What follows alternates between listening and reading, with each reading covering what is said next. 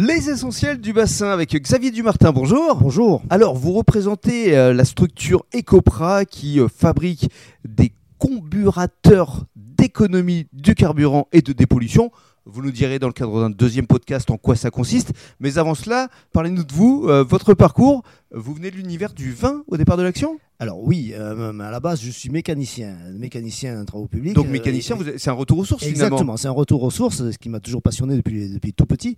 Mais entre-temps, oui, j'ai travaillé pendant plus de 25 ans dans le domaine euh, viticole, Mhm. euh, dans les régions bordelaises et un peu sur toute la France par rapport à une grosse société euh, de, qui fabriquait des systèmes de gestion de température euh, de fermentation dans les cubes. D'accord, donc c'était déjà assez technique. Exactement. J'aime un petit peu les choses un petit peu folles et, et- et très très euh, dérangeantes. D'accord, c'est-à-dire que vous êtes un peu précurseur vis-à-vis effectivement de la préservation de l'environnement. Exactement. Voilà. exactement, Alors, exactement. comment est arrivé Ecopra dans votre euh, parcours professionnel Alors, c'est tout bête. Je démarchais euh, des garages et un garage m'a dit Je travaillerai avec toi le jour où tu trouves un système qui marche à l'eau.